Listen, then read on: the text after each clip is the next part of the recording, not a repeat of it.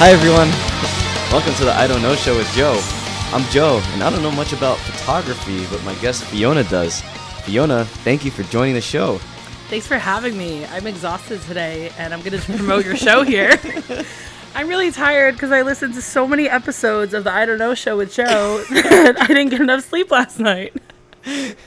Well, Good show. thank you. um, yeah, we recommend people listen to it uh, during normal waking hours. You don't need to stay up late, but do appreciate it. I, I agree. okay. Well, I'm, I'm glad that it was uh, interesting enough to keep you up. Yes, definitely. Good promotional material. I'm a very good brand ambassador here. Awesome. Thank you. So, Fiona, how did you get into photography? Sure. So it started probably when I was. Um, I know that I got my first camera when I was 12, Mm-hmm. roughly 12. I got a point and shoot camera and unfortunately got stolen when we were in Madrid. Um, but I remember exactly what one of my favorite photos was that I took when I first got it. Someone come up to you and take it out of your hands, or it was like missing from your bag. It was a bunch of little kids that came over. Oh my God. And they literally had this like cardboard thing, and they like said hi to me, and they stuck it in my stomach, and they grabbed it. Holy crap! Yeah. it's pretty crazy. and then my camera was gone. Um, and I know exactly what the photo looked like. It was so we were somewhere in Spain and there were these arches and the sunset was coming through behind Uh-huh. the arches or through the arches. And I was really sad because I love that photo. I'm sure I could replicate it at some point in my life. Um, Well, But ask that's- AI to do it for you. Exactly. Go into my brain. um, yeah, so I started around then. My dad got me a camera, and then I just always had an affinity for photography. I would always take pictures, but I at some point my dad got me a point and shoot camera or a, a DSLR camera, which is basically a um, it's one of those cameras you see with the big lenses. So I got one of those. Um, And point and shoot was uh, digital camera or, or film or okay. Yeah, so point and shoot is the ones that a lot of us took. You know, we would take it to uh, to parties, or I guess we were kids, maybe not parties, but we would take it out with us. It's the ones that like you click it and the little lens comes out of it and it's attached and it's a little Uh-huh. square or rectangle. Um, so I had that one for a little bit, and then I had the DSLR. What does that stand for? Oh shoot! Uh, uh, let me see if I could do it without looking it up. Um, digital single lens reflex. Sounds right. I'm I was gonna guess the lens part, so that Digital single lens, re- lex re- lens reflex. it's the podcast fault. I'm so tired. um, yeah, it's but altitude also. We're yeah, high it's here. altitude. Yeah. Yeah, yeah. Uh, Joe and I went on a hike, and um, we got really sick from the altitude. So everything is the altitude's fault. I specifically in Colorado, where there there is a lot of altitude. Let's definitely say that because it wasn't just in New York. um, yeah, so DSLR. So you have that lens. Now, I'm going to preface with all the photography stuff. I wish I was better at understanding and knowing the technical terminology or technical ideas. I know some of the basics. Um, it's always a learning experience to learn more, and it's actually it makes a lot of sense. The earliest photographers were actually scientists. right. And so it makes a lot of sense that there's a lot of digital and technical scientific to it. Yeah. Um, so I usually just kind of go with my gut and I can explain a little bit of my process. Yeah. Also, I actually learned photography in physics class, that makes sense. and we had it totally to. makes uh, sense. We made our own pinhole cameras. yes, that's a camera obscura. It was a camera obscura. Yeah. And then we developed them in in our like little dark room that we had. It was pretty cool. That's awesome. Photography is really cool. yeah, so I started with that, and I got a. I had a DSLR. I took a photography course, um, summer of tenth grade, and it was at. I think it was like at a Boston College, kind of program. Um, I learned a couple of things there. One, my photographer said you should never have to photo Photoshop.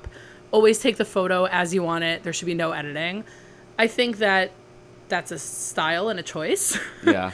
Um, I do try to shoot that way, but I have no problem editing after. But when I edit, I want it to look realistic. Right. That's my personal style, but I think every artist is different in how they want it. Yeah. I think sometimes I'll stylize things, meaning like I'll make it brighter colors or something like that. Yeah. But I don't do that with the intention of saying, oh, if someone's going to look at it, they're going to think this is really what it looked like. Right. So I took that course, and what else did I learn in that course? I had some other thoughts on that. Um, oh, so in that course, we also learned a lot about printing, which is a whole art form in in and of itself. Um, there's a lot of technique that goes with that as well because, you know, when you see an image or you see something in the wild, and then you take the photo, it's going to look different than it looks to your eye usually. Right. Then it's also going to look different on different screens. It's going to look Right. different when it prints. So there's a, a whole art form to that too. Um, I learned it there. I don't remember anything I learned about the printing, so I can't say that I know how to print photography or anything necessarily. Yeah. So I usually just send it out to get printed. Where do you send it to? So Adorama, um, this is not an ad. Ador- Adorama is usually where I'll send out photos to be printed. Adorama is kind of like B and H's. I don't know if they're competitors. Maybe they're competitors, but it's also a bunch of Haredi guys Uh-huh. who run Adorama. Um, so that's where I've gotten it printed before. And then if I'm doing just like a quick print, I'll send it to CVS or something. Yeah. How did B&H get started? I don't know if you know the answer to that, but I was like, how did a bunch of like Hasidim get into the Am I allowed photography to business? search? I'm so no, just if you okay. know. I have no idea. It's such an Um, interesting like. it is really interesting. I feel like there's a lot of. I, I just started watching that Rough Diamonds show. I don't know if you saw that. I didn't see but yet. I'm sure there's a reason why there's a lot of Jews in the diamond industry, but I, I don't really know the reason. But I'm sure there is one. But how they get in the photography industry? I feel like it could be it's like a lot of the technical Haredim like just got into it. But also photography is a very, very old technology, so I Yeah. wouldn't be surprised if it was some family business. Maybe that's how it started. Interesting. Um, we could probably we should try to get someone from B and H on here to All talk right. about it. That would be interesting. Kimaran, Kimaran. exactly. Uh, is there something uh, particular that you like to photograph? Do you like uh, people, nature, animals, architecture, just everything? Like, what's your what are you drawn to? So for me, it's it's gonna sound lame, and then I'll explain it. But it's really like whatever catches my eye. And to me, the way I think about it is, the world is kind of fully abstracted for me when I look at it at first. So like everything is kind of like these interesting compositions, and I'll define composition as how a photograph or a scene or something you put a square around is composed. Mm-hmm. So the different pieces and parts that have different shapes and textures and colors, and how they come together. So when you say someone has a good eye when it comes to photography, that usually means that someone, you know, is able to capture a moment or a shape in a way that's um, very appealing to other people's eyes as well, right? So it's captured. And um, I actually did teach a photography class um, to fourth and fifth graders one summer. Cool. And what was really cool about that is that I was able to kind of break down what I know about photography and also think about how to explain photography. So the way that I function is I'm very organized about things, you might know. So I don't Really? have to read it off. I do have my course plan here that I don't need to read off, but it does have some kind of interesting things. And one thing I'll put out there is that so photography is actually broken up into two parts. It's the word, it's photo and graphy. Mm-hmm. So photo is light and graphy, graphics or or um, I forgot the word is writing. So it's actually light writing when you think Mm-hmm. Yeah. about it. And so um, when it comes to that, I think about how composition is really like a lot of different colors, shapes, angles, textures, and lighting coming together. And someone who's good at composition can take a lot of different components and, and capture them together without it looking messy. So, like, you know, I could take a picture of something that I see, and someone else who doesn't necessarily have as good of an eye could take a picture of the exact same thing, but they, you, it's really like, it might be like a tenth of an inch away. Like you need to mm-hmm. just angle it in a different way to make it more interesting, for lack of a better word. So that's the first thing that I look for, and gonna sound a little hippy dippy here, but usually the photos find me. Like I'm not uh-huh. necessarily looking for them, and I actually find when I'm trying to find a photo to take, it's not really that easy. But it's mm. more that I it calls to me. Yeah. I don't know how to explain it. Um, well, well, how would you explain it? And and also, like Yeah. you mentioned, like having a good eye. Like, what what does that entail? Like, So I've had friends that I've seen post, and I'll message them and I'll be like, "You have a great eye." And what that is is again, it's it's what angle you're getting. I it's what you're capturing and how you're capturing it. So, like for example, if you were to take a picture of a building and you just take a picture of, let's say, a blank window, that might not be so interesting. But if the blank window has a little like dust on it that makes a little shape, and there's like some color changes or a bunch of different colors, and then there's also a different texture because there's a person in the window that becomes more interesting. So, um, I also like to explain with composition with a good eye. I think because I've tried to break up break down my own photographs and I think a part of it is how it's balanced. So you might look at something and say a photo and say it has too many components. This seems very messy, but it's about how it's balanced. So I like to think if let's say um, you take a picture of a, a lake and there's ducks in it, right? And you take a bunch of pictures of it. The one that I think will be most appealing is if what I what you call if one part is heavier. So like there's a lot of ripples, let's say in the bottom left corner, and then the bottom right is completely empty, and then there's another duck there. It might not be as interesting if you had like a cloud in the top right corner. It might balance the heaviness, I would say, or the fullness of the picture. Gotcha. Uh, Yeah, so that's one way. Um, and then there's also like, so for the subjects, I like to photograph, again, like whatever captures my eye, but I lean towards kind of candid moments. Like if there's a photo of a people that kind of really tells a story, I really like that. Um, I've been trying to get into more um, landscape photography. I find that harder, but I have a friend who's, I think, an incredible landscape landscape photographer, and so I've definitely learned a lot from his photographs. And for me, what I found from his is that if you don't just look at a landscape as just this big, vast scene that you're looking at, but you kind of try to focus on specific shapes within the scene, you can capture the right spots. gotcha. Does that make sense? Kind of. Oh, oh, Siri, we're busy here. If if you um if you draw uh huh. a person in front of a landscape, is it a portrait or a landscape? I feel That wasn't a real question, No, I like it. I'm gonna go with it. I like I like these philosophical questions. I would say if the person is not in focus, and I think it's what's in focus is one kind of piece of it. Yeah, I would say it's what's in focus. Because it's like a portrait, Yeah. but it's a landscape. But if the person's blurry and it's focused on Yeah. the land, actually, I disagree with myself. I think the second there's a person in it, it becomes more of a portrait than a landscape. well, what? So this picture Yeah. is one that you took of, Oh, of me. It's not really of me. You can't tell that it's me. So It I think you. that no, but I would say it's more of a landscape than a portrait. That's funny. I Because it's not of it portraying as a portrait. me. I think it's a portrait. That's interesting. Interesting. So I'll tell you why I think it's a portrait. I think because it's portraying a specific mood, and I feel Mm. like when I look at it, I'm thinking about what is he thinking about in that moment. Gotcha.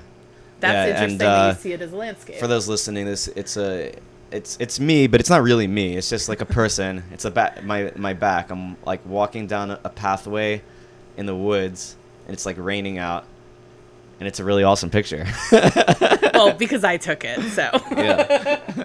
um, And even though uh, I didn't say my full name here, you're welcome to share my photography pages stuff. on Yeah, the we'll put it in the show notes, Stuff yeah. or whatever it's called, show notes.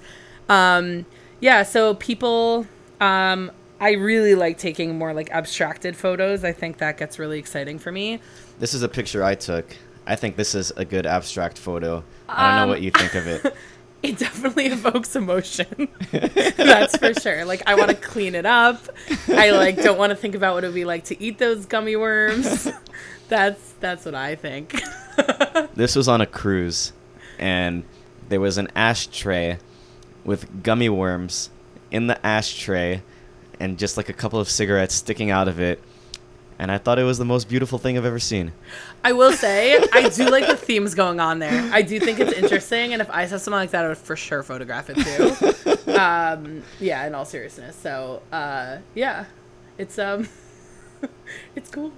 I you know what? It actually is cool because there's a commentary to it. So that's another thing with photography is like I feel like there's many different types of photography. I actually minored in art in Stern College, Mm-hmm. and I refuse to call it an art minor. I call it a photography minor. Okay. Um, and I think one of the things we learned about in history of photography is just there's so many different reasons people photograph, right? So you have, um, you have people who are photographing to capture history, documentary photographers, artistic photographers. You know, you have it for specific kind of gigs and events.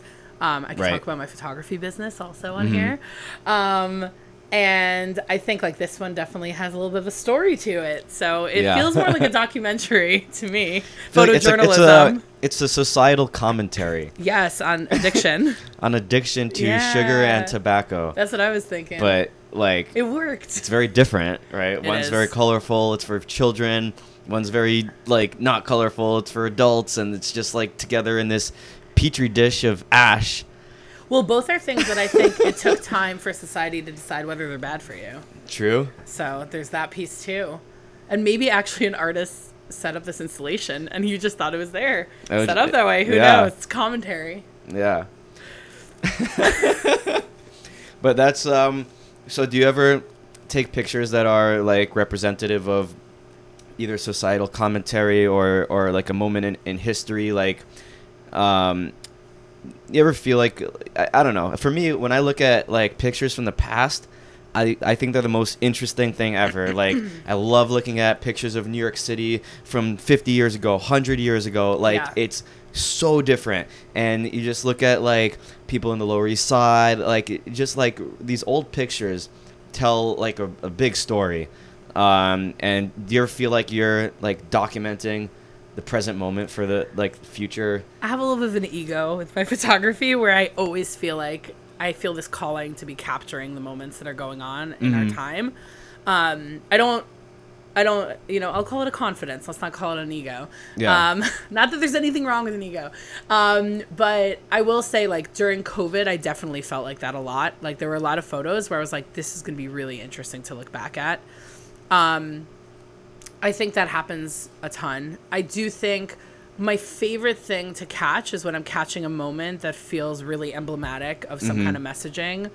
Um, and again, like these kind of call to me, so it's not like I'm looking for them necessarily. I mean, I guess if I'm like going to a concert, right, I'm I'm expecting a certain kind of photograph to Mhm. take, but otherwise, if I'm just walking down the street, I'm not necessarily going to be expecting what's what it's going to catch my eye. Um, even when it comes to like the messaging piece of it. Right. Um, I'm trying to think if there's any good examples I can share of like the moments. I mean, definitely when it comes to COVID, I could think of examples. Like, I have to find it, but I I had a photo. Well, one photo was a woman, an uh, elderly lady sitting outside her building with a mask. Mhm. You know, sitting on her walker thingy, um, just sitting outside. So that was, you know, definitely emblematic to the time. Yeah. Oh, I did start a little series during COVID where I was. When we were still in quarantine, I would call friends and be like, "Hey, can you sit by your window? I'm going to take a picture of you." In Oh, quarantine." wow. So I have like a few photos from that. That was kind of cool. Um, yeah, I definitely I try to do series of photos sometimes, Mhm. and I have some on my website. My website, if anyone ends up checking it out, definitely could update. Haven't updated it in a while, but I have one. Um, I actually have the book here. Oh, I don't know if I'm talking into it. The book here, but it's on my website too, where I don't think it's like the best photos I ever. Sorry, I ever took, but I did like a little series where I found this picture frame on the street, Uh huh. and I basically Oh, just like walked cool. around and asked people if they would let me photograph them in the frame. Wow. So it's through New York City. This was in college. Um, This is so cool. thanks. So this some is of, so cool. really, Yeah. thank you. Yeah, and then the frame broke at some point because it was a frame I found on the street.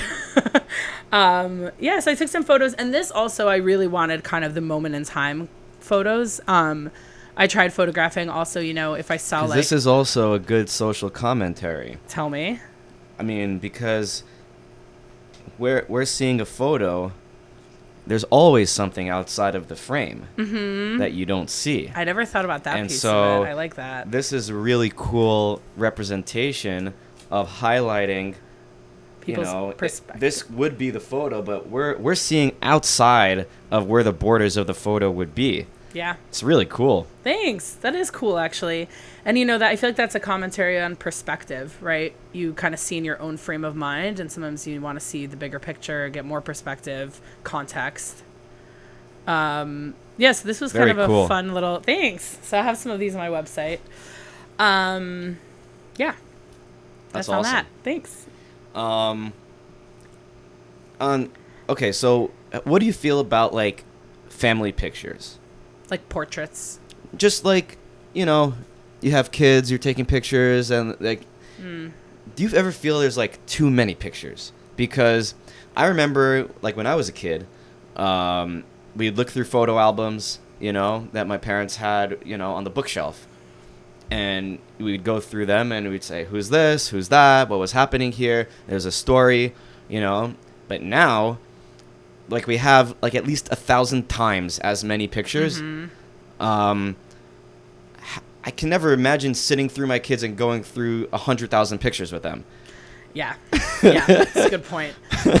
So this is an interesting picture. I mean, picture. It's an interesting question. Um, I think about a lot. I'm gonna kind of not answer your question correct or not answer it exactly and then go to it. But Yeah. one thing I do think about is I feel like people have an expectation that I'm gonna when I have kids I'm gonna post like billions of photos of them everywhere, like all over the internet. Honestly, I don't think I will, or like I really hope not to. I don't want to have that. Um, I also like one thing I loved about Instagram was when I was on it before it was cool because like I actually liked that it was a place where I felt like I could f- post my photographs and post as many as I want, and it's truly just like a series of my photography. Um, but what it's become, like you're saying, is you know everyone just billions and billions and billions of pictures everywhere So many. so many. So I'm the annoying sibling when we get back when we get together with our family. I'm always like, we need a picture. We have to have a picture when we're together. So I do think it's nice to capture those moments. Yeah. But I do agree with you. I think it can be a little too much. But I will challenge that and say, I think if it's something that makes people happy, and I Yeah. think you would agree with this, right? Like I think just they should do it. For sure. I do think about how odd it's going to be that our kids, I especially think this, our kids will be like, I want to see what my great grandma looked like. And Yeah. they'll go onto me, their great grandma's Facebook, and just look at like, I swear to God, and you can look at this after, I have albums from I think middle school, and it's called like Woohoo or something. And it's me and my friend, and I think it's 40 photos of us in different poses in pajamas. Like, Uh-huh. I don't know what we were thinking. Yep. I don't know why we did it. I went through my photos once on Facebook. I was like, should I delete this? I'm like, no, this is a moment in time. I was a spastic little kid, and it's amazing. I, I personally went through a lot of the pictures I had on Facebook, and I don't know if I deleted them or I made them private, but um, yeah, I didn't, I didn't I didn't have very flattering things on the internet. the internet is good and a, an interesting place. yeah, but that's but that's interesting to think about, right? Like, Yeah. our like my grandparents, um, you know, I've I've got, uh, you know, w- within the hundreds or so pictures of them. My great grandparents, I probably have like in the tens. yeah. My great great grandparents, do I have any One pictures of them at all? Like maybe maybe one, you know? Yeah, it is interesting. I think, I definitely think like it's important to me to create series. I, I guess I didn't even realize this till we're talking now. I keep talking about series. Like I like general in my life. I like categorizing things. It's how I think. As you know, I'm very good at puns, and my brain just constantly categorizes. Yeah. Um, and makes themes. So I think like when it comes to photos, the most impactful way to share it to the future generations is to do the old school thing and print them out in albums. Like I've been trying to slowly print more of my albums into series and books. I collected a bunch of photos of me and my siblings recently and I printed it into a book and I didn't realize how excited my siblings would be by this, but I showed them for all you listeners, I have six younger siblings. There's a lot to make happy there. But I showed it to all of them and they're all like, Wow, this was kinda cool to see all these photos from when we were growing up in one place because like you're saying now it's just like billions and billions of photos Yeah. everywhere. Um yeah.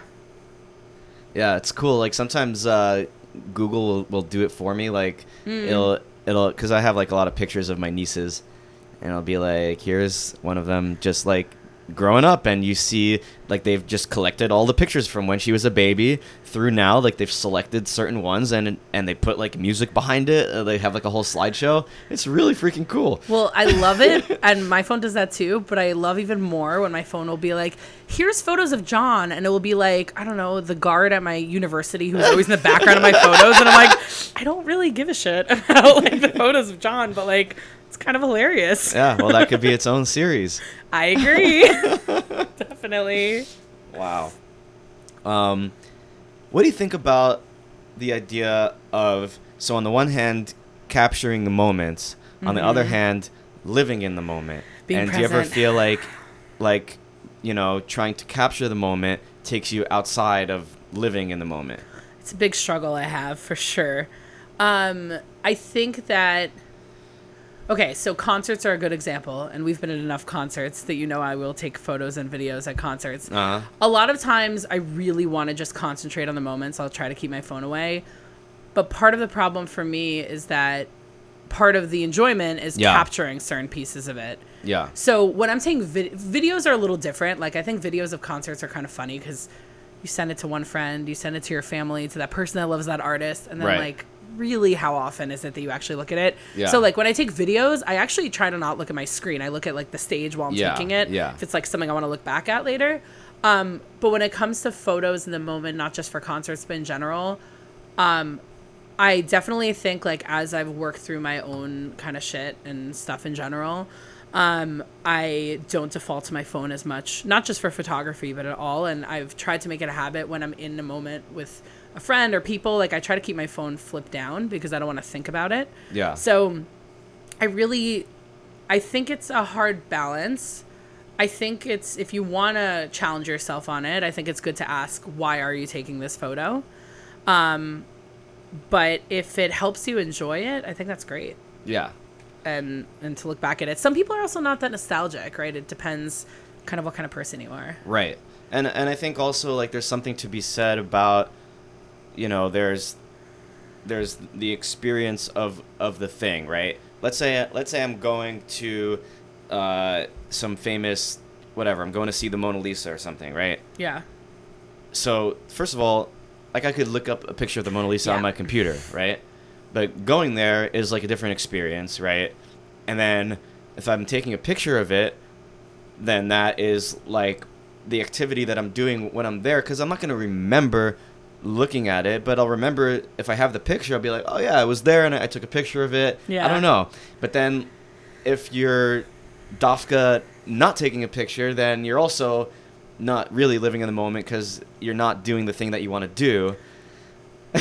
so what I'll say to that is like, and this is a me thing, but maybe this is true for more people. I think when I'm capturing a moment, it's not necessarily that I'm trying. Like if I was going to see the Mona Lisa, chances are I'd have a photograph of people looking at the Mona Lisa. Right. Or I'd have a photo of like me with the Mona Lisa, not in the like, ooh, let me take a selfie, but more in a like, I experienced this together or something.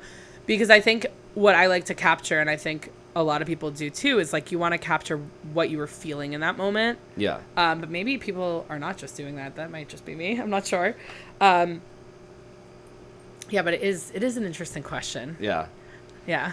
I'm reading the book uh, White Noise right now for book club. Okay. and they have uh, it's a very like absurdist funny book. So uh, at, at one point they go to this tourist attraction nearby.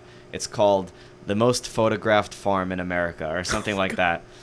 It's, there's nothing or barn the most photographed barn. It's just a barn. There's nothing like but but because there's a billboard that says it's the most photographed Oh, so everyone so goes funny. there just to take pictures of this barn that like the only reason it's special is because of people taking pictures of it. That's so interesting. well, I think that's so true of so much of social media. It's like I actually catch myself if I'm taking a photo because it seems like I've seen people take this photo before. Yeah, yeah. Then I kind of challenge myself on that. And actually, my dad some, said something really interesting to me. Whenever I take photos that I'm really proud of, I send it to my dad because I really value his opinion on most things, but especially with my photography. Um, and sometimes he'll say to me, "You look like you're taking the photo you thought you were supposed to be taking." Mm, And I really, he said that to me recently, and I'm like, very oh, deep. It is. No, it really is. I really like that feedback because um, I think definitely I like to make people happy. I don't think that's why I take those photos, but a lot of photography, it's like I want it to be connectable, but usually. Sometimes I get into like, you know, the zone and I'm like not Yeah. even thinking and I'm just capturing all this awesome shit. But like stuff, I don't know if you have to bleep that out. no, okay. it's totally cool.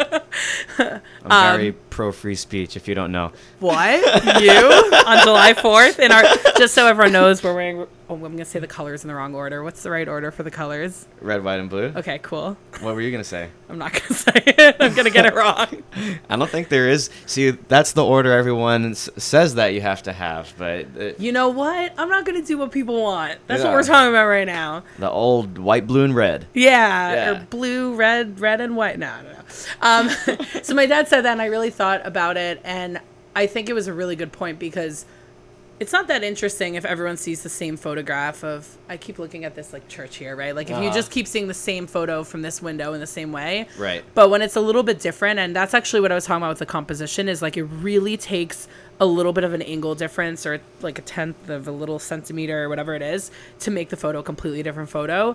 Um, and one of the ways you can actually fix composition, which may be obvious or not obvious after you take the photo is cropping makes a huge difference. Mm-hmm. I actually do a lot of not a lot, but there's many times when I'll do cropping. Yeah. And that's really like resetting your perspective. That's the that's the frame. Exactly, changing the frame up.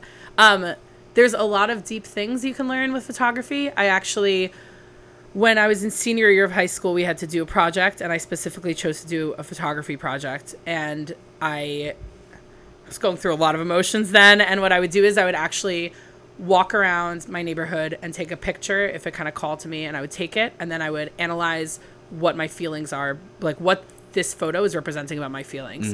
And I think it can be very reflective that way. Um, it's kind of like a Rorschach test in that way. Yeah. Um, I think also what my dad said is an example of that, right? Just thinking about your perspective and who are you trying to present this to and capturing it in a way that's not necessarily repetitive, um, which is a big artist question, which is about, um, I had the word and I lost it, um, appropriation. Mm-hmm. Right. So there's the idea of if, let's say, I take a photo, um, the original one is with Duchamp's upside down toilet photo. I don't. To what? Uh, he had this. He had this Oh, that's the guy's name. installation, Duchamp. Oh, okay. He was an artist, and he had this. He took a toilet and it was upside down, and he called it art, and he wrote, I think, "R. Mutt" on it. And then someone took a photo of it, and then they were like, "Ooh, did that? Did he appropriate it? Uh-huh. Who owns kind of the Yeah, rights to this, yeah. like, to this image, to this artwork, to What's this the answer? subject?" Because I wanted to ask about that. The answer is that there's a lot of questions on it, which is the best, right? Because it's there's no true answer. That's a big debate in Yeah. the artist world, which is when someone appropriates something, who owns kind of the rights to it. Right. And I think about that too, right? Like if I'm I have a lot of friends that that like to photograph also. Yeah. And so if we're walking and we both see a subject and we take a picture and we're kind of taking a picture of the same subject and ours looks really similar, who kind of captured the moment, right? Right. And for example, I do have a friend who accidentally reposted one of my photos being like, look at this photo I captured because it downloaded on her phone. Oh. and I messaged her teasing. It wasn't a big deal. I was like, hey, I guess you really like my photo. And she's like, oh, shoot. Yeah. Um, no, sometimes I get confused like that also because it just like it's in my library next to all the other photos, and I'm and you know I'm like, oh, this is a really good picture, and I, and but I don't I don't I guess it's not always obvious whether you took it or someone else did.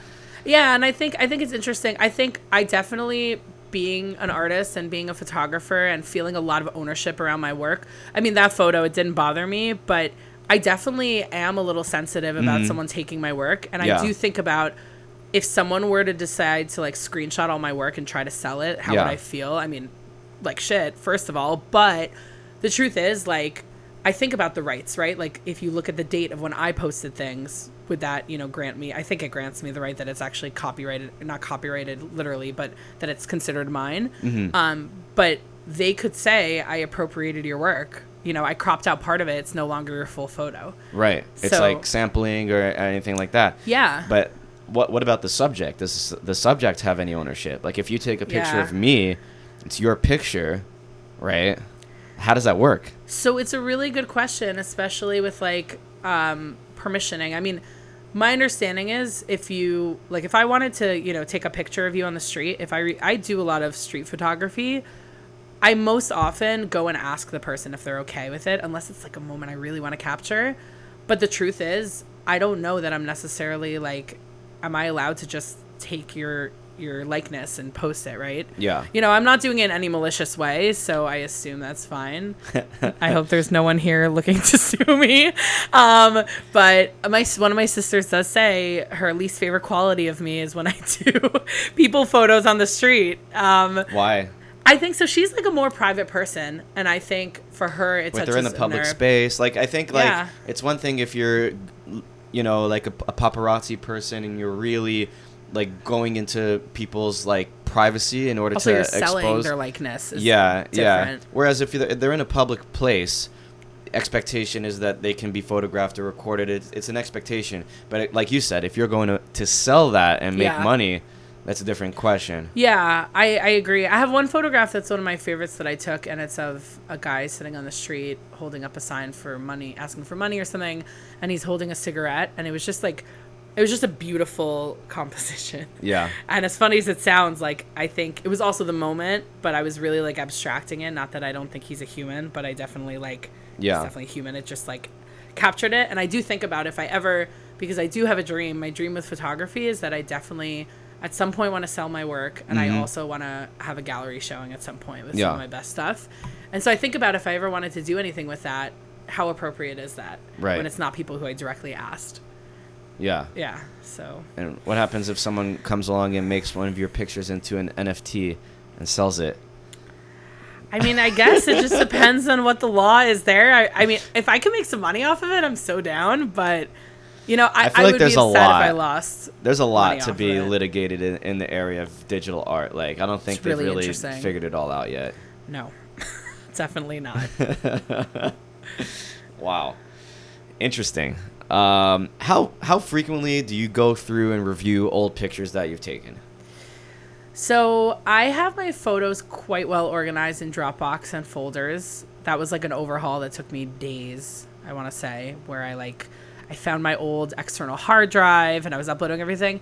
So I would say I go back when I think of certain photos usually. Um and I guess also I could bring up now my um I used to have a photo business. I mean it's not shut down, so if you know if anyone needs it, I come out of the word work for my friends right now. I don't really do it much more, but when I graduated college, I needed to make sure to pay rent because you know that's how you have a house. Um, and so I was like, okay, let me pick up photography and I gotta say, it was word of mouth. It went really, really fast. Um, and to this day, I still get requests without doing any kind Nice. of uh, advertising. So I get requests like every other month, probably still. Wow. Yeah, some months are a little more dead, but it doesn't matter to me because it's not my full time job. Yeah. Um, but I have a lot of those organized, and sometimes I'll look back at them if someone's asking me to come do a gig just to kind of get an idea. Um, yeah, but I also look through every once in a while. I want to. I talk about series a lot. Um, I decided I wanted. I have a lot of art in my apartment, as you've seen. Yes. And I wanted to do a series on my wall of the different seasons because I realized I've taken some really pretty photos from different seasons. So I dug deep into my photos to see kind of what kind I can print out to put together. But otherwise, I'm not really going through it too much. Mm-hmm. Mm-hmm. Yeah. Cool. um, all right, so let's talk cameras. I, I don't really know anything about cameras. You said your first was a, a point and shoot, and then you had the DLSR, DSLR. DSLR. Um, I know a lot of the top smartphones these days are considered even by photography too. Mm-hmm. experts to be quite good, right? So, uh, yeah, like what cameras and equipment do you like to use? Can you talk about that? Sure. So I started out as a Canon girl. Canon is one of the main brands. So the the main brands when you think of photographers, especially starting out, usually it's Canon. Canon and Nikon when I was growing up were the 2 uh, brands that people would usually use. Um, there were other brands that definitely were getting used, but those were the more common ones. I also think that the pricing for the body, so the body is the part that doesn't have the lens on it. The pricing for the body was, you know, more affordable for people than some other cameras. Um, then Sony came into the world with their mirrorless, and one of the things that frustrated and frustrates me to no end is um, low light. So if I can't capture something because it's too uh, dark in the space, drives me crazy. And the mirrorless camera, and don't ask me to explain what mirrorless is because I'll be honest. That's the name of it, or it So was mirrorless, is the mirrorless, is the like- technology. I'm gonna see if I can like can mirrorless, like a mirror. correct. No Yeah. mirror. Okay, right? gotcha, gotcha. So without mirror. So actually, I think I can explain. So the the non mirrorless cameras, So basically mirrorful. mirrorful cameras. the way they work, and actually, if you look inside of the body, they have, I believe, two mirrors, and it uses the technology with kind of reflecting off of it, kind Yeah. of like with a camera obscura. Yeah. And actually, I'll take a step back and explain the camera obscura. Yeah. So the first ever camera, and I have a presentation that I did for a. I had a job. It was a corporate job, and they said we want to see your your uh, presentation skills. And I made two presentations a pun one and a photography one, and Uh-huh. I landed on presenting with a photography one, and I got the job, so that was good. Nice. Um, but I can tell you the year. No, I can't. Okay, anyway. So the camera obscura was basically a massive box, kind of like a shed, and completely dark. And then inside of the box, or on one of the walls, there's a little pinhole or a hole. Um, and then the light would shine through and it would reflect onto the wall, the opposite wall. And then they would actually just paint. So with light writing, that's why it's called light writing. Yep. Because they literally would paint and draw um, on the wall. So when you think about a camera, there's a lot of reflections, right? And that's part of the technology, and it's reflected, and then it's drawn. I'm doing bunny ears here, not bunny ears, but quotations. Quotation marks. Yeah, that's what it's called. the grammar, grammatical word is actually Or bunny as, ears. uh, British people say, inverted commas. Which is fucking weird. Oh, weird. I can't tell if I like that more or hate that more. okay. Um, I will say British people got butterflies more correct because Then what? They say flutterbys. No, they don't. They do, and it makes way more sense. Do they really? And then us Americans were like butterflies. What no does that even mean? way. My mind's blown right now. You're welcome. Um, so with the camera, so the the ones that are not mirrorless, the ones that are mirror full, we're gonna um, copyright that.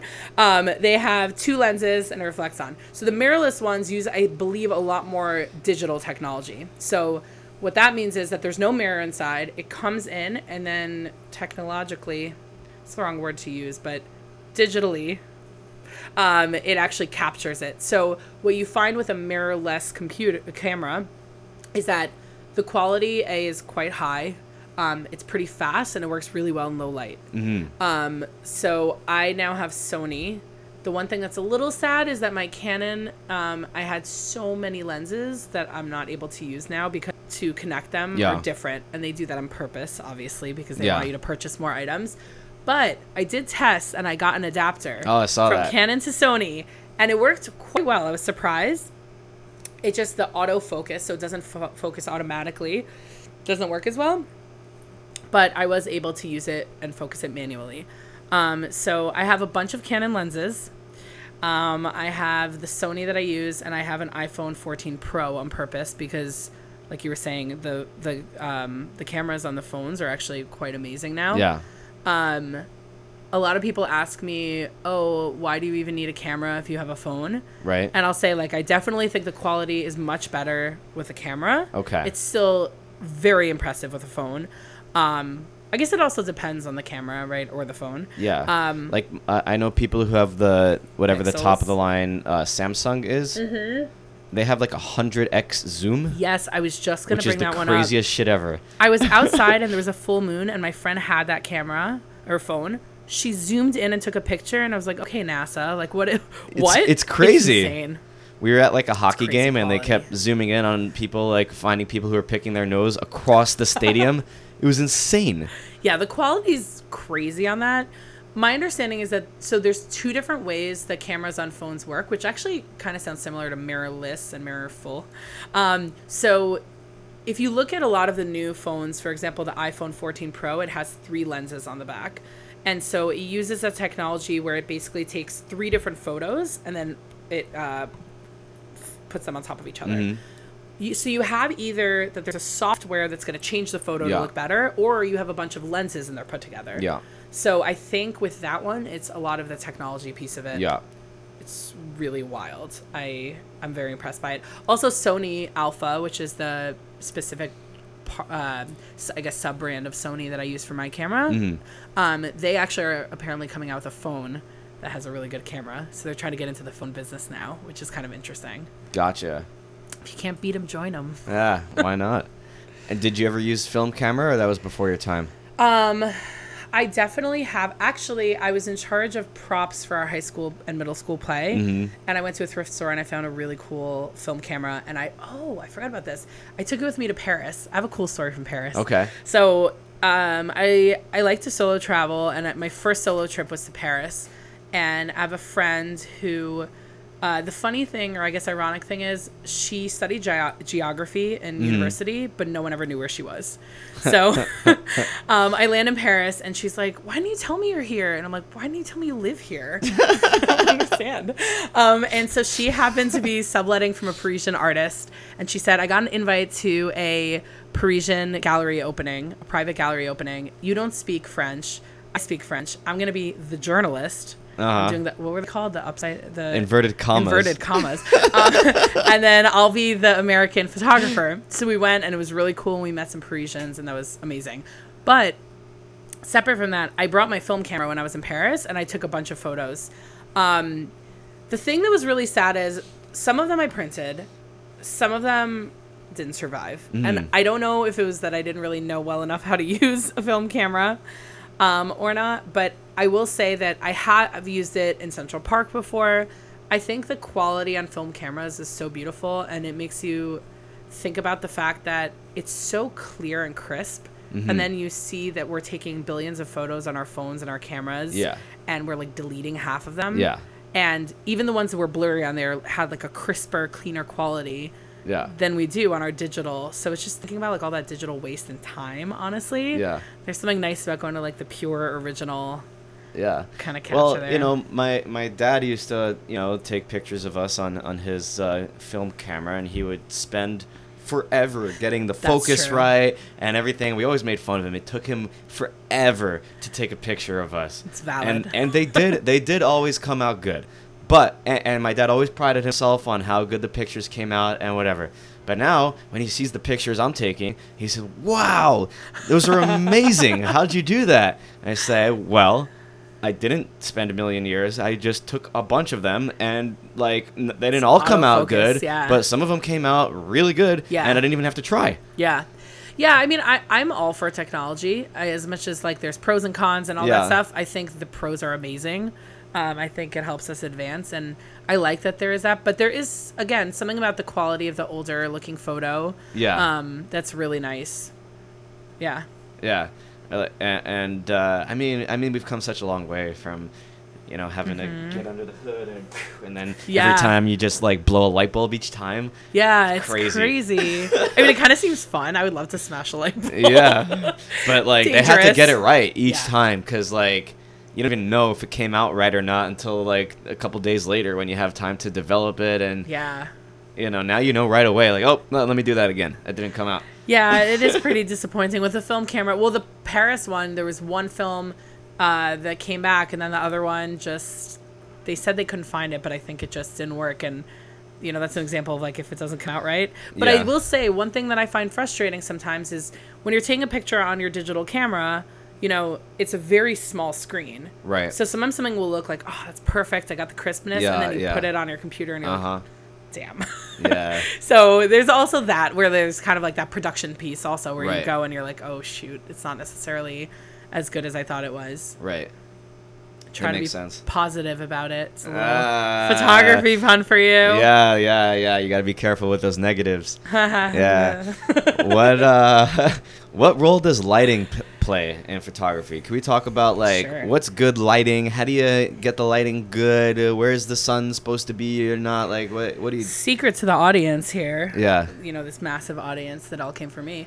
Um, is that overcast is actually the best lighting. Okay. Photographers love when it's a rainy day. I mean, you don't want it to rain on your on anything, but especially on a parade or a wedding day a parade or a wedding day especially That would that's be the worst- ironic. yeah weird gig to have when it's Yeah. raining um, but overcast is fantastic i think it's i never thought about it until this moment but i think part of why overcast is such good lighting is probably because sometimes you'll see photographers will have a flash on top of their camera and then they'll have uh, like a white orb around it or something and that's because you don't want there to be too much bright light. You need it to be almost like muffled. I don't know what the right word is.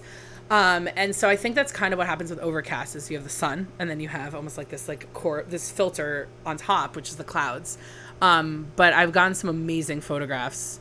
Um, one of my best photographs in overcast, a friend of mine hired me to take her picture for her uh, med school uh-huh application.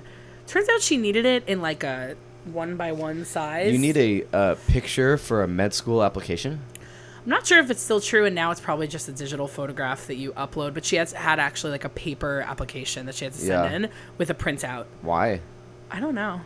we'll have to get her on the podcast. I'm like, what do they need it for? I'm guessing they want a photo because they want to make sure that that's a real person. I don't know, and not like a robot or a cyborg. Actually, cyborgs should be able to go to medical school. Yeah. Also, they Why can not? find fake pictures. They're probably better surgeons. Not that surgeons are bad, but Yeah, but no, I mean, a robot will be better than a surgeon at some point. Probably. even if the robot has to be controlled by the surgeon. yeah, They're they not already gonna shake. some of that. At Yeah, least, yeah. at least on the doctor shows I watch, so I'm sure it's yeah. true. Yeah. No, they definitely do. Um, yeah. So when it comes to Overcast, so I took a photo for her, and it was actually fantastic. And I actually had her because I just really needed like her shoulders and her head. I actually had her hold a camera. I mean, um, an umbrella over her because it was raining. But Uh-huh. the lighting was just gorgeous. I can see if I can find it, and if she lets me, you know, po- post it in the thing. Um, so Overcast is great. I think it's nice when it's sunny out, but I personally, when it comes to lighting, lighting is actually a really good tool for composition, right? Like I think, you know, someone might look at a photo where half of it's dark and half of it's light and be like, "Oh man, like I can't see the person." But I actually think that's really interesting composition because again, to me it's whenever there's like differing kinds of textures, colors, shapes and Yeah. shapes and colors can happen from lighting. Right. So, I think that that can be really cool. Um yeah, so I think it, it definitely plays a difference or makes a difference in um, composition as well. Yeah. Cool.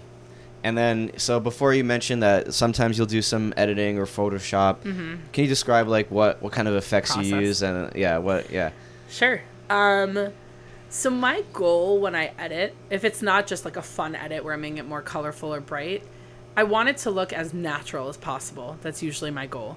So if there's like a lot of blemishes and it's like I did a photo gig for people, um, I don't even ask. Like if there's certain, I never, I never make like edits to make someone look more conventionally X, Y, or Z because I think that's dumb.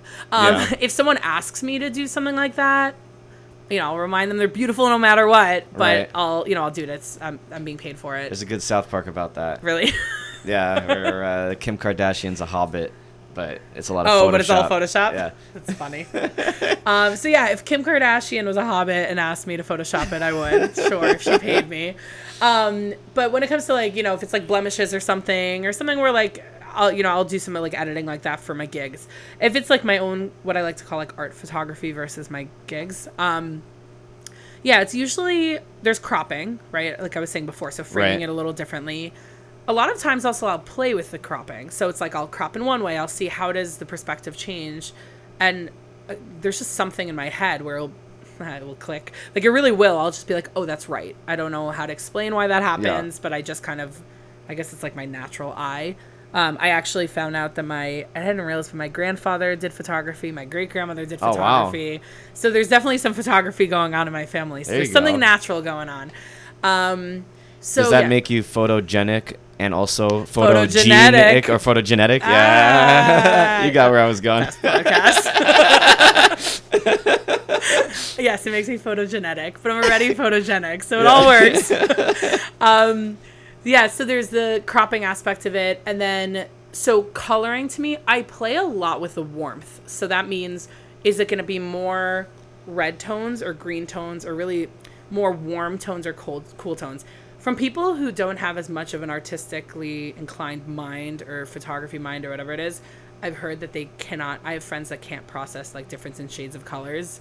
Um, I have one friend in particular I'm thinking about who like his circuit breaks when he has to think about different kinds of shades of colors Like you'll show him two different ones, and like he a green can't that's tell the warmer difference. or cooler and he i haven't shown him that specifically but i would imagine based on conversations we've had if i showed him a warmer green and a cooler green he would either not be able to tell the difference or be like i don't understand which one's warm and which one's cool oh, okay. which yeah. yeah, people yeah um so when it comes to that i definitely focus on that for the most part i tend to make the colors warmer tones Mm-hmm. um I'm trying to think how to describe the difference between warmer and cooler because i don't want to assume people understand that not sure exactly how um okay let's go with this uh, it would be in my mind the difference between like a lime green is more of a cooler green so Mhm. there's a cooler tone to it this is a longer conversation, but there's undertones Yeah. and stuff. But so what I'll do is I'll correct for warmer or cooler based on the scene. Usually when it's people, I want a warmer tone because I think not everyone has, you know, red undertones, but we're definitely warmer colors. Doesn't matter about your skin tone. And then trying to think when I would do cooler tones. Cooler tones usually I'll do if it's more of like a mood. So if it's like, you know, um, oh, I'm going a little tangential on this, but when it bouncing around with the warmer and cooler tones, one of the big things I'll correct for is if something looks too warm, you correct it by making it cooler to get it to the right place. So it's a lot of balancing on that. Yeah. Um, so it's mostly about balancing, and then every once in a while I'll remove like subjects from something. Like if someone's there and I don't want them there, I'm just gonna remove them. Magic eraser. So I don't have the magic eraser on my phone. Oh, it's so Um, cool. I actually I edit on my phone a lot on my Lightroom app. Lightroom is the so a lot of photographers use Lightroom for editing. Uh-huh. Um, Photoshop is if you want to do more like what you think of as Photoshop, where you're Mm. taking pieces out, combining pieces on top. But the truth is, Lightroom has come very far. So it It's a phone app or a computer. It's actually a computer Mm-hmm. program, but the app on the phone is fantastic. So I'll edit on my phone, my computer, or my um, or my iPad. I have a whole system. Mm-hmm. Yeah. Um, go between all of them. Um, yeah, so that's mostly what I'm editing for. cool. Yeah. Um, what are some challenges you faced in your photography journey? Ooh, many. Um, okay, lighting for sure, which I've spoken about a lot. I think one of my biggest struggles with photography is like an own like internal struggle on one that we were talking about before, which is like sometimes I really just want to live in the moment, but I feel like I want to capture things. Yeah. And then the other one is also that not everyone always wants to be in a photograph, right? And I would never push someone. I'm actually very sensitive to ask people. I'm very sensitive to ask people before I post anything. Um, but I do think that not everyone always wants a camera around. Um, I and you've seen this on hikes that we've been on. Like I always say, like if I'm, you know, if I'm taking a photo, you don't have to wait for me. Like I will catch up because if I see a moment and I just want to keep capturing it, I don't want people to like feel held back on that. Yeah. So I think there's that piece, and there's a little bit of an addictive quality Yeah. to taking photos.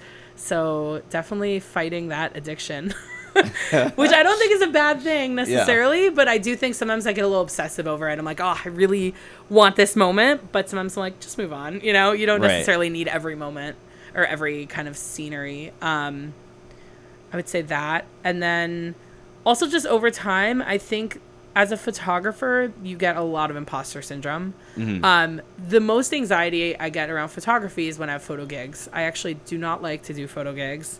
I only did them because Mm. Like like one person photo shoots or big parties or just in general you don't like doing them. Yeah, just because I don't I don't think of it as a business. Well, I don't like having pressure around something that I enjoy. So Okay. it's something that really is often cathartic for me. Um, it's something that connects me with people, and I don't love when I'm doing it and it's to, you know, supply a product to someone else. Gotcha. Unless it's me selling my photography and my art because as art because that's stuff that I you know I love and I want to sell I want people to have and I want to you know I'm, I'm okay with it being a business in that way but I get a lot of anxiety before gigs because you gotta you know get it right make sure people are happy um, so far thank God no complaints um, only one person who ghosted when I asked for feedback Oh wow. she might have just been busy but I was like okay I'm gonna assume it's good thanks have a good day Oh, that's you know you went through the trouble of they they could at least tell you. Yeah. eh, it's okay though Um, interesting.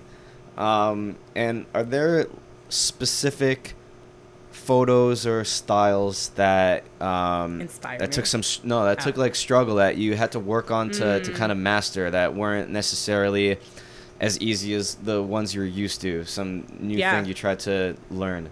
astrophotography. That's, Okay. That's my next big thing that I really. Um, so first of all, there's been a couple of nights where the moon has looked amazing. So Uh-huh. I've tried to shoot in manual as much as possible. Mhm. I tend to actually shoot in auto because I, you know, I'm still capturing something interesting. Um, and I'll switch between manual and auto. Auto basically will just like auto focus. It will Mhm. auto. Also, usually will often like choose. Um, there's a lot of presets now on cameras, so we'll choose a preset that makes sense. Mhm. Um, but uh, astrophotography, my next lens that I want to get is one that's supposed to be really good with astrophotography, and so I'm working on that. And overall, the thing that I really want to get better at is how to shoot manually. I want to get to a point where I can go and I don't have to look up every time, Mm-hmm. you know, some of the settings that would be good for a specific kind of scenery. Because I know the Yeah. basics, but I want to know it better. One of the things in, as t- in terms of astral photography that I learned, um, I think when I was in Iceland, is that uh, a big part of it's like exposure time, right? Yeah. And you have to have a longer exposure to capture the far away light. Yeah, so there's the exposure time, and then there's also what you call the aperture, which is the hole. Because Mhm. when you have a lens, if you've seen like a you know an illustration of a lens or a drawing of a lens, you basically have a circle, and then inside you have uh, almost like flaps, a bunch that go around, and then Uh-huh. as the flaps open, Right. you have more light that can come in, and that's a larger aperture, but the numbers higher is smaller. Yeah, it's numbers. thing I have There's to always review, things but like whatever that. it is. Yeah, and then yeah. when you have it smaller, it's letting less light in. So it's a balance of that and the shutter speed, and also like you're saying, you know, the exposure time. Mhm. Um, yeah. So there's a lot to learn with astrophotography, but I'm very excited about it Yeah. because it's cool. Cool. Um, was there anything else on your notes that you wanted to bring up? Yeah, let me Okay. take a look. How did you know I had notes? So one thing that I think is really cool is that um, there is actually. Do you want to take a guess when the world's first photograph was captured? Well, um, I'm gonna get it wrong, but I, I'm gonna guess. I mean, uh, uh, 1873. 1826. Damn it! I was gonna should have won my first guess. That my was first pretty my first guess was gonna be 1827. Really? And th- yeah, Oh, and then wow. I, I, I I'm like maybe that's too early. You get you get like mostly credit for that. That was great. so I think that's really cool, and I'll show you what it looked like. Actually, this is from his window, ah. and it was a camera obscura, and it took him. I think it said hours. Yeah, hours. He basically just left it, and it was exposing uh, uh, bitumen coated plate. So there actually was a lot of different kinds of uh, technology that were created around the same time in different Uh-huh, places. yeah. On different kinds of materials, and then over time, you know, they figured out what worked best. But photography was not just you know dis- or uh, invented by one person. It was invented by a lot of people in different places. Right. And then they kind of, which I think is true of a lot of inventions. Yeah, it is. It's it's always cool because I mean, they they do frequently, even if they're in different places, happen around the same time. So you Mm-hmm. you realize that like whatever was the technology before that, you know, that got widespread enough for people to start doing these experiments, and they came to these conclusions at the same time. It's pretty yeah, cool. inventions are amazing. I actually have, um, if you go on Google Patents, you can print out any patent you want. And so Ah. I have a great, great, great something who invented the first fold up umbrella. Oh, wow. And it actually is a lot more like the fold up ladders that are on top of fire trucks. That's Uh-huh. how his technology works. But I printed out the patent and I have it next to my bed. I actually That's crumpled so it up or next to my desk because I just want inspiration for innovation. Yeah. So if you want to check that out. Um, next thing I'll just share. I don't know how much time we have left, but I'll squeeze in a little more. Yeah. So Ansel Adams is one of my all-time favorite photographers. Okay. He photographed in black and white. He photographed a lot of nature, but what I think is cool with black and white, and sometimes I'll actually, when I'm editing a photo or looking at a photo of mine, I'll turn it black and white to see the composition better. Ah. Because when you make something black and white, you can see the textures better and the differences. That's cool. So this is one of my favorites of his photos. wow. A lot of his is are actually um, landscape, but what I really like about this one is like it describes a lot of what I was talking about, where there's like the balance, right? Because you have a lot of darker. you want to describe what it is for people? Sure, that's a good point. so this one's called Rose on Driftwood. You Uh-huh. can find it online. It's uh, by Ansel Adams in 1932. Is that the right caption? It is San Francisco, California. So it's basically a piece of driftwood. We could just call it a piece, a plank of wood for anyone who doesn't know what driftwood is. And then on it is a rose. And what I really like about it is if you look at wood, sometimes you'll see there's either rings or there's mm-hmm. kind of curvy shapes. But I like how the shapes on the wood kind of mimic the petals. Ah. So I like that it's like a very similar matching texture but different. Yeah. Like when I think of composition, a lot of times it's or art, it's like same, same but different, like that kind of concept. Uh huh. Then there's also like a shadow in the middle of the rose towards the bottom, and then the top of the photo has a lot of dark area. And here there's a little brightness, and on the left there's a little brightness. So it's it just kind of feels very balanced. I think Very he does a very good job. What's in front of the rose? So you know, it, like on the right side, it looks like there's a piece of wood in front of the rose. Where you here? Point to it. Like- there. Yeah. It, Oh, I and- think it's just oh, there's is that, less is that behind it? Yeah, it's just Oh, more okay. wood. Ooh, From- it's from like an optical angle, illusion. Yeah, it's a little bit. Yeah. Very cool. Um, yeah. So, what else did I want to share? So I don't think I'll necessarily read it now, but I also write poetry. Um, Nice. and most of my poetry is not happy. it's more reflective and introspective. Mm-hmm. I guess maybe I'll read it. I have one poem I wrote about photography. Oh, let's do it. and this is from 2016 so Let's do it. and i don't like to edit my poems later so I'm gonna put it there but this one's happier um, hip in my step hop in my stride bouncing around from side to side i exude so much energy rarely become lethargy feeling of love looking up and above at the mimicking architecture loving that wall texture camera on hip no one can stop my wandering eye from looking at the sky and side to side continue to glide capturing the compositions building my other visions when i am in the zone cathartic release feeling at peace Amazing. Thanks.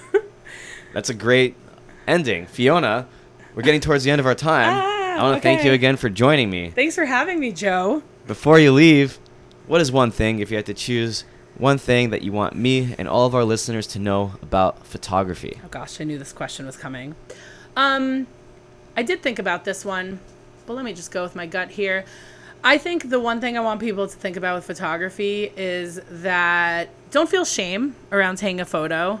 I mean, you know, as long as you're not taking a photo of someone who doesn't want it, but um, you should test it. Like if you want to take a good photo, just take photos, right? And keep comparing it. Try to do a little introspection, see how it makes you feel, what it does to your all your senses. You know, does it make you excited? Do your eyes kind of light up? Does it really I listen to my feelings a lot with photography. Does it make you feel uncomfortable? That might be a good thing. Um, and there is no such thing as a bad photo. Just keep doing it. Now I know. Yay! Oh my gosh, podcasting is so fun.